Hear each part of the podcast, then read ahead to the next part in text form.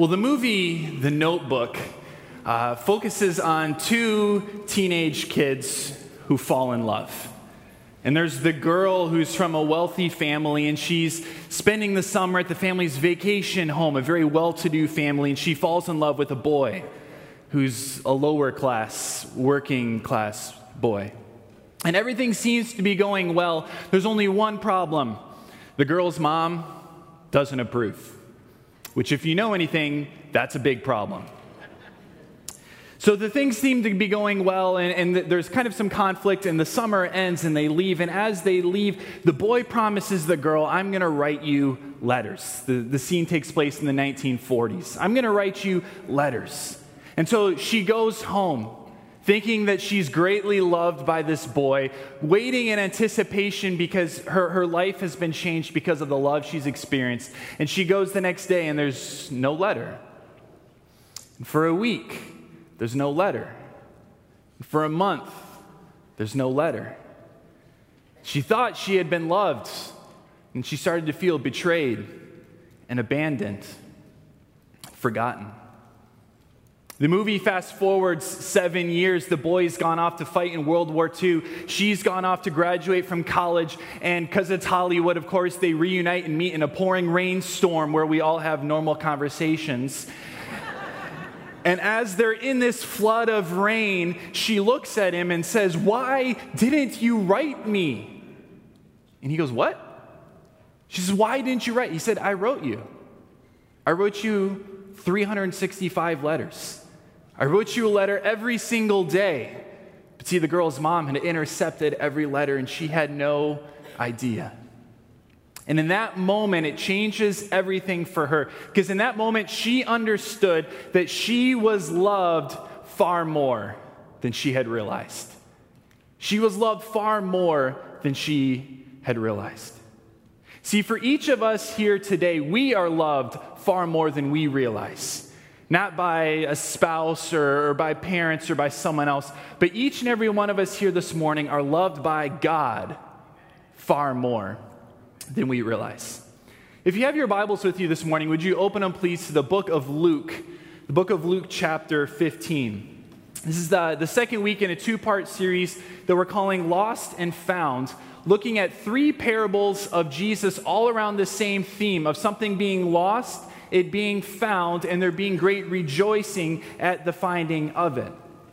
The setting, let me remind you, is, is in front of this, these parables is on one hand, we have the tax collectors and the sinners, the, the, the lowest of the low in the religious class, and then we have the Pharisees, the religious elite. So Jesus tells these parables to this wide audience.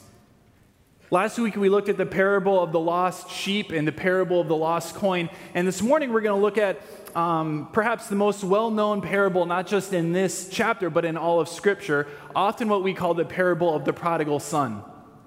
But we're going to find this morning that this parable is not about one son, it's about two. And it's not about one son who was lost, it's about two sons who were lost. That's why we're talking this morning about the lost sons. But the main focus this morning actually isn't on either of the sons. The main focus of the parable is on the Father. The main focus is on the Father. And as we look this morning, we're going to discover three truths of God's love in these passages. Three truths of God's love. The text starts off in verse 11. It says this And he said, This is Jesus, there was a man who had two sons. The younger of them said to his father, Father, give me the share of property that's coming to me. And he divided his property between them. What the son asks of the father is so culturally insensitive and shocking that we cannot understand it. But in their time, they would have understood that no good son says such a thing to dad. Essentially, what he's saying is two things. First, I wish you were dead. Second, the only thing that matters to me is what I can get from you. I don't value relationship. All I care about is what I can get from you. So give me what's coming, my inheritance. Give it to me early. And even more shocking than what the son asks is what the father does, that he does it. He divides up the inheritance. The younger son would have gotten one third, two thirds would have gone to the eldest son, and he divides up the property. So it continues in verse 13. It says this Not many days later, the younger son gathered all he had, took a journey into a far country, and there squandered his property in reckless living. The son's intentions quickly come forward. He liquidates his assets, sells off all he can, converts it to cash, and leaves the father's home, gets as far away from dad as he can. And it says that he squandered his property in reckless living. The word reckless here is the same word often in the New Testament, in the New Testament translated debauchery. These aren't unwise investments and risky business ventures. This is over the top, sinful living. Well, verse 14 tells us this that he had spent everything. A severe famine arose in that country, and he began to be in need. So he went and hired himself out to one of the citizens of that country, who sent him into his field to feed pigs. Continues, it says this, and he was longing to be fed with the pods that the pigs ate, and no one gave him anything. He's in a far country, so he's going to try and do it himself. So he hires himself out to feeding pigs. Now, if you know anything about the Jewish religion and pigs, they don't go together, to say it mildly. Not only to eat, but to touch a pig was considered unclean. The son has now degraded himself to the lowest level possible to try and make things right on his own. And he's so hungry in such a continual state of need that he longs to be fed by this same food, but no one's going to give him anything at all. See, the first truth of God's love that we see in these passages, the first truth of God's love is that God's love is exceptional. God's love is exceptional. God's love is always better than anything the world could ever offer us. See, the young son went out and lived his life to the very fullest that the world would say, and he was left alone and empty with nothing. See, if you're here this morning and you're young, if you don't know if you're young, that means you're not young. All right, but if you're here this morning and you think you're young and you've grown up in church, there's often a temptation to think that what really will bring me happiness is something else something kind of outside. I've been raised in this kind of Christianity. Maybe there's something better. There's nothing better than the love of the Father. His love is exceptional. There's nothing better than what God can offer us. But this isn't just something that, that young people, that teenagers or college students struggle with. This is something that each and every one of us battle in our own hearts and our own lives every single day as we think to ourselves, if only I can get the promotion, if only I get the job, if only this year the raise comes through. It's why we jump to the next relationship and the next relationship thinking that will bring me happiness. And we search all over for things that will fill our hearts when the only thing that will is the love of the Father. So you could spend your whole life searching for something better than God's love, and you would never find it. The love God has for us, it's exceptional. It's better than anything the world could offer. I like to think of it like this Imagine you live in Chicago, which most of us here this morning do, and you find yourself thinking of doing a very noble task of setting out in this great country to find the very best pizza our country has to offer. A very noble task. And so maybe you would head west first. You would head out to California and you'd eat California style pizza. And it would be good, but you would continue your journey and you find yourself in St. Louis eating some very thin crust pizza, very crispy, and you would think, this is good. Not, I'm going to keep looking. And so you'd make your way up to Detroit. You'd have some pan pizza made in a square, cut thick. You're like, okay, okay, this, this is good. And so you continue to head east to the mid Atlantic region, Philadelphia, New Jersey, where some places don't even call it pizza, but they call it tomato pie. That's not a joke, that actually is true.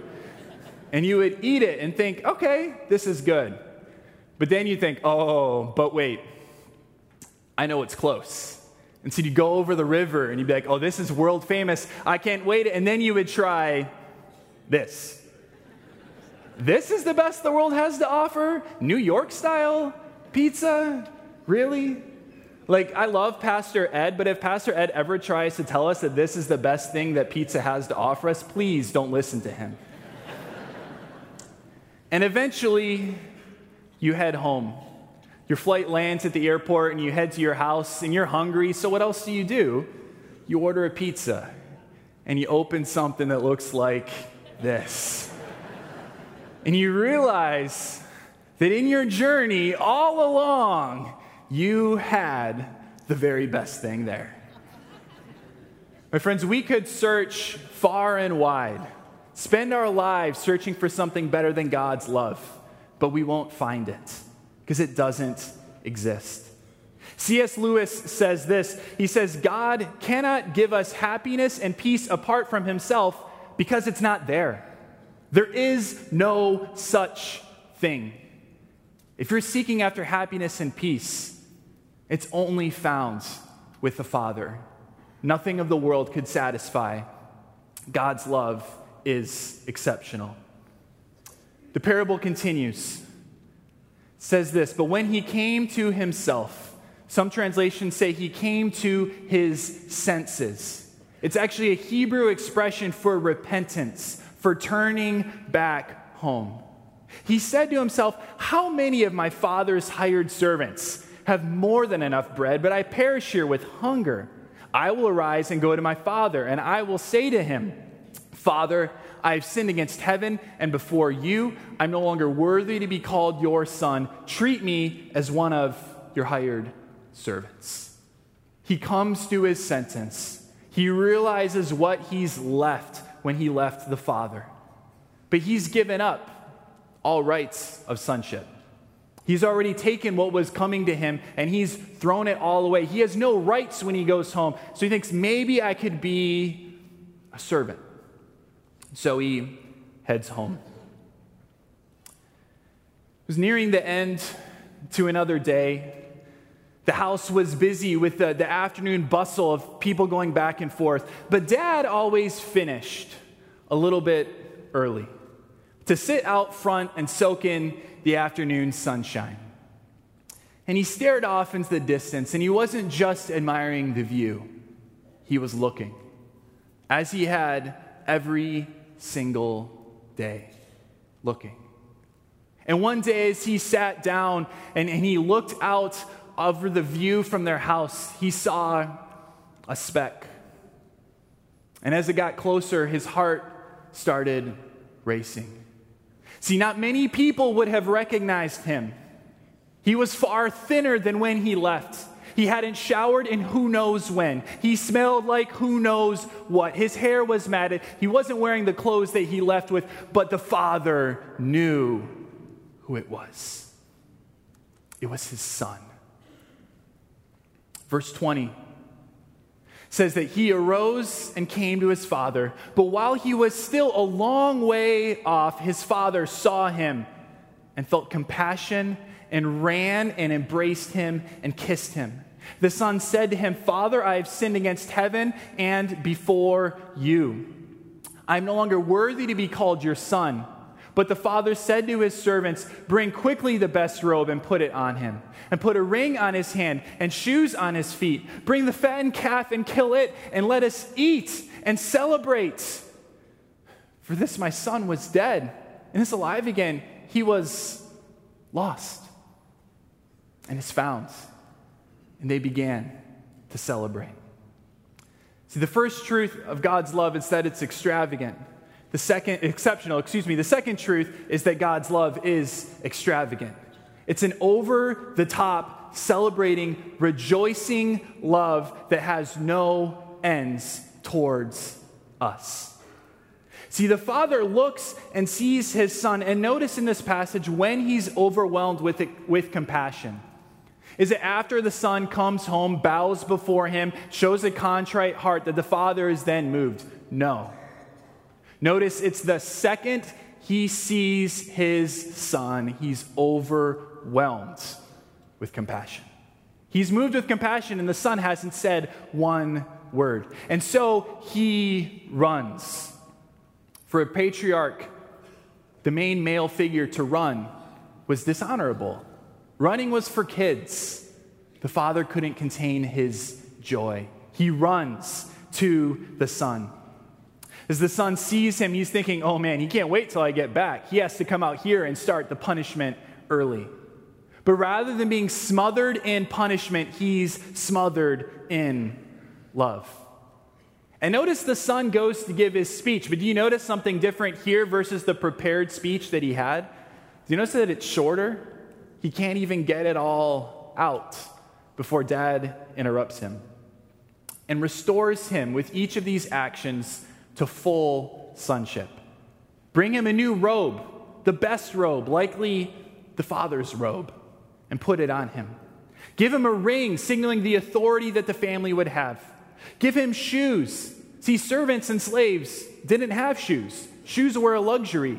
So give this, this man shoes. He's not a servant or a slave, he's my son. Kill the fattened calf. They didn't often eat meat at their meals. And the fattened calf just wasn't any, but it was the most choice of meat. It was the best. And it wasn't enough meat so, like, hey, dad and son can celebrate. The fattened calf meant we're throwing a party like this place hasn't seen in a long time. That's God's response when a lost child comes back home. See, some of you today may have wandered far away from God. And maybe you're being drawn back to God, but there's something inside you that's holding you back, and it's fear. And it's fear that if you turn back to God, He's going to look at you with a long list of your mistakes. He's going to beat you over the head and say, It's about time. Where have you been? He's going to want you to give an account for every single thing that you've done and why it's taken you so long. I want you to realize this morning that the moment we turn back to God, God will take us back. God will always take us back. The Father's heart is for his kids. And the moment we turn in repentance to God, it doesn't matter how long or how far we've wandered, God is a God who will always take us back. So if fear is holding you back from turning from your sin this morning, would you see today the extravagant love of God that defies all logic and takes the Son back home? That same love is offered to each and every one of us. Well, we said this parable wasn't just about one son, but about two. And so far, the whole thing is focused on one. And now we're going to see the part where the second son comes in. And as we do, we clearly see that Jesus tells this parable to the tax collectors and sinners and to the Pharisees. And it's very easy for us now to see on who these two sons represent. The younger, the tax collectors and sinners, and the Pharisees see themselves in the older son. So Jesus continues, verse 25. Now his older son was in the field, and as he came and drew near to the house, he heard music and dancing. And he called one of the servants and asked what these things meant. And he said to him, Your brother has come, and your father has killed the fattened calf because he has received him back safe and sound. See, the brothers saw this party, and this wasn't a normal dinner party. This was over the top. What's going on? And he was out working late, as he probably regularly did. And he was told, Your son's come home. Your brother, excuse me. And what's his response?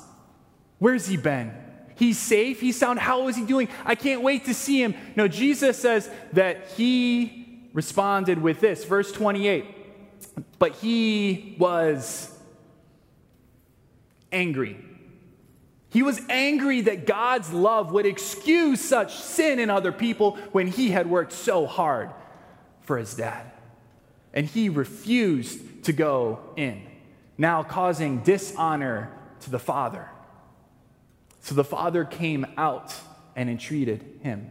Notice that now the father has brought his younger son into the house, and now he leaves the house to go talk to the older son.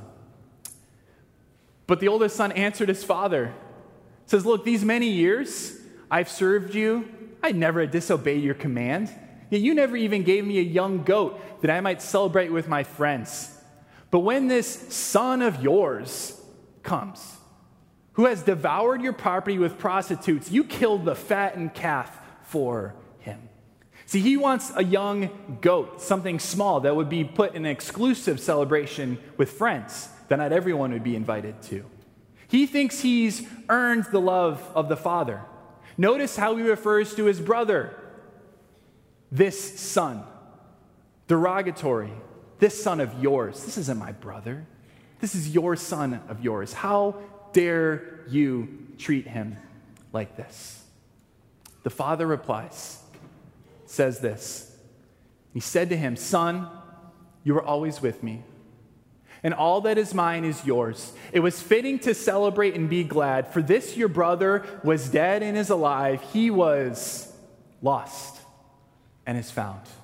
Notice how the father refers to him. It's not my son, it's your brother. He's home.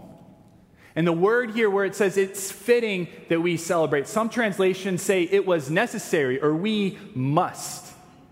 God says, listen, it's my nature that when my kids come home, I have to celebrate. I have to throw a party. I cannot contain my joy. And the older son, as the scene ends, is left standing outside. And we don't know if he joins into the party or not. And sadly, when we look at the history of the New Testament, we see that most of the Pharisees who were pushing against Jesus for eating with sinners and tax collectors. They didn't join in the party, but they stayed outside the house. See, the third truth of God's love that this passage shows us, the third truth is that God's love is enduring. God's love is enduring. It remains constant and unchanging for us. It's not based on our performance or our actions. See, this parable corrects two common misconceptions that we can have about God's love that the, that the oldest son certainly had. The first thing it corrects is this it tells us this that you cannot lose God's love. You cannot lose God's love. The older son thought that the younger son must have lost the love of the father because he had sinned, he had been gone too far and for too long and brought too much dishonor. But you cannot lose the love of the father. And some of us here this morning struggle with this understanding. See, we, have placed our faith in Jesus, but, but every day we struggle with doubts. Does God love me today? Will God love me tomorrow? Will God love me? What, what if I do this? Will God still love me? If you're someone who struggles wondering if God loves you, look at how God brings the younger son home. You cannot lose God's love. But not only can we not lose God's love, in relation to the older brother, this passage teaches us that you cannot earn God's love either. You cannot earn God's love. See, the older son thought he deserved the love of the father. He had done so much, he had obeyed every command. Certainly, I've earned this right to be loved by you. The younger son was lost in his sin, the older son was lost in his self righteousness. And the scary thing is, the older son didn't realize that he was lost at all. He thought he was fine. See, nothing in our lives can earn God's love. Perhaps you're here this morning, your church attendance, what you do is to earn God's love. But there's a subtle but significant difference in our hearts when we're about in our lives showing God love versus trying to earn God's love. This past week was my wife's birthday. And so we went and celebrated together. We had lunch with family. We went and, and had dinner together. We saw a show. We went and had dessert together. And we had a great time. But I can tell you, in all those things that I did for my wife this week, not once did I think to myself, I hope this is enough that I've earned her love for today. I really hope she loves me if I've done enough. But why did I do it for her? I did it because I wanted to show her the love that I have for her. I wasn't trying to earn anything back, I was simply showing her the love that I had. Now, see, the, the thing about the older son and self righteousness is on the outside, it looks the same as others. We can't look at other people and know are they showing love or trying to earn love? The only thing that we know is our own hearts. And so I would ask you this morning to search your own heart. Are you here at church today? Do you give? Do you help uh, feed the homeless? Do you do all these different things to try and earn God's love, or is it an overflow to show God love? You see, I think churches so often are filled with older brothers who are filled in their self righteousness, but we're lost just the same. Not lost in our sin, but lost in our efforts to try and earn something before God. The question isn't have we earned his love? The question is have we received his love in our lives?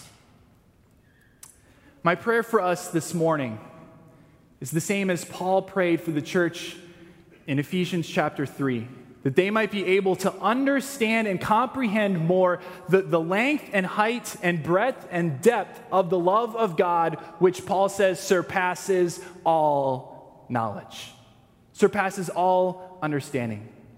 Because for each and every one of us here this morning, we are loved by God far more than we realize. We are loved by God far more than we realize. Whether you've woke up today far from God or whether you've walked with God for decades, we are loved by God today far more than we realize. So, do we turn to Him and not fear His response? Would we never question His love that we could lose it, but we see the security that's found in the Father's love? Would we stop trying to earn the Father's love and instead show Him our love? On the cross, Jesus Christ showed us the greatest example of love. And it's so great that we could spend our lives searching it and we would never fully understand it. We are loved by God far more than we realize. God, we thank you for your love for us. While we were still sinners, Jesus died for us. God, you seek after the lost and you call us to you. You call us home. Today, may we repent of our sin and turn to you, resting assured of your love, your grace, your goodness, and your compassion for us. God, we praise you for your love, so undeserving, so overwhelming. Pray us in Jesus' name. Amen.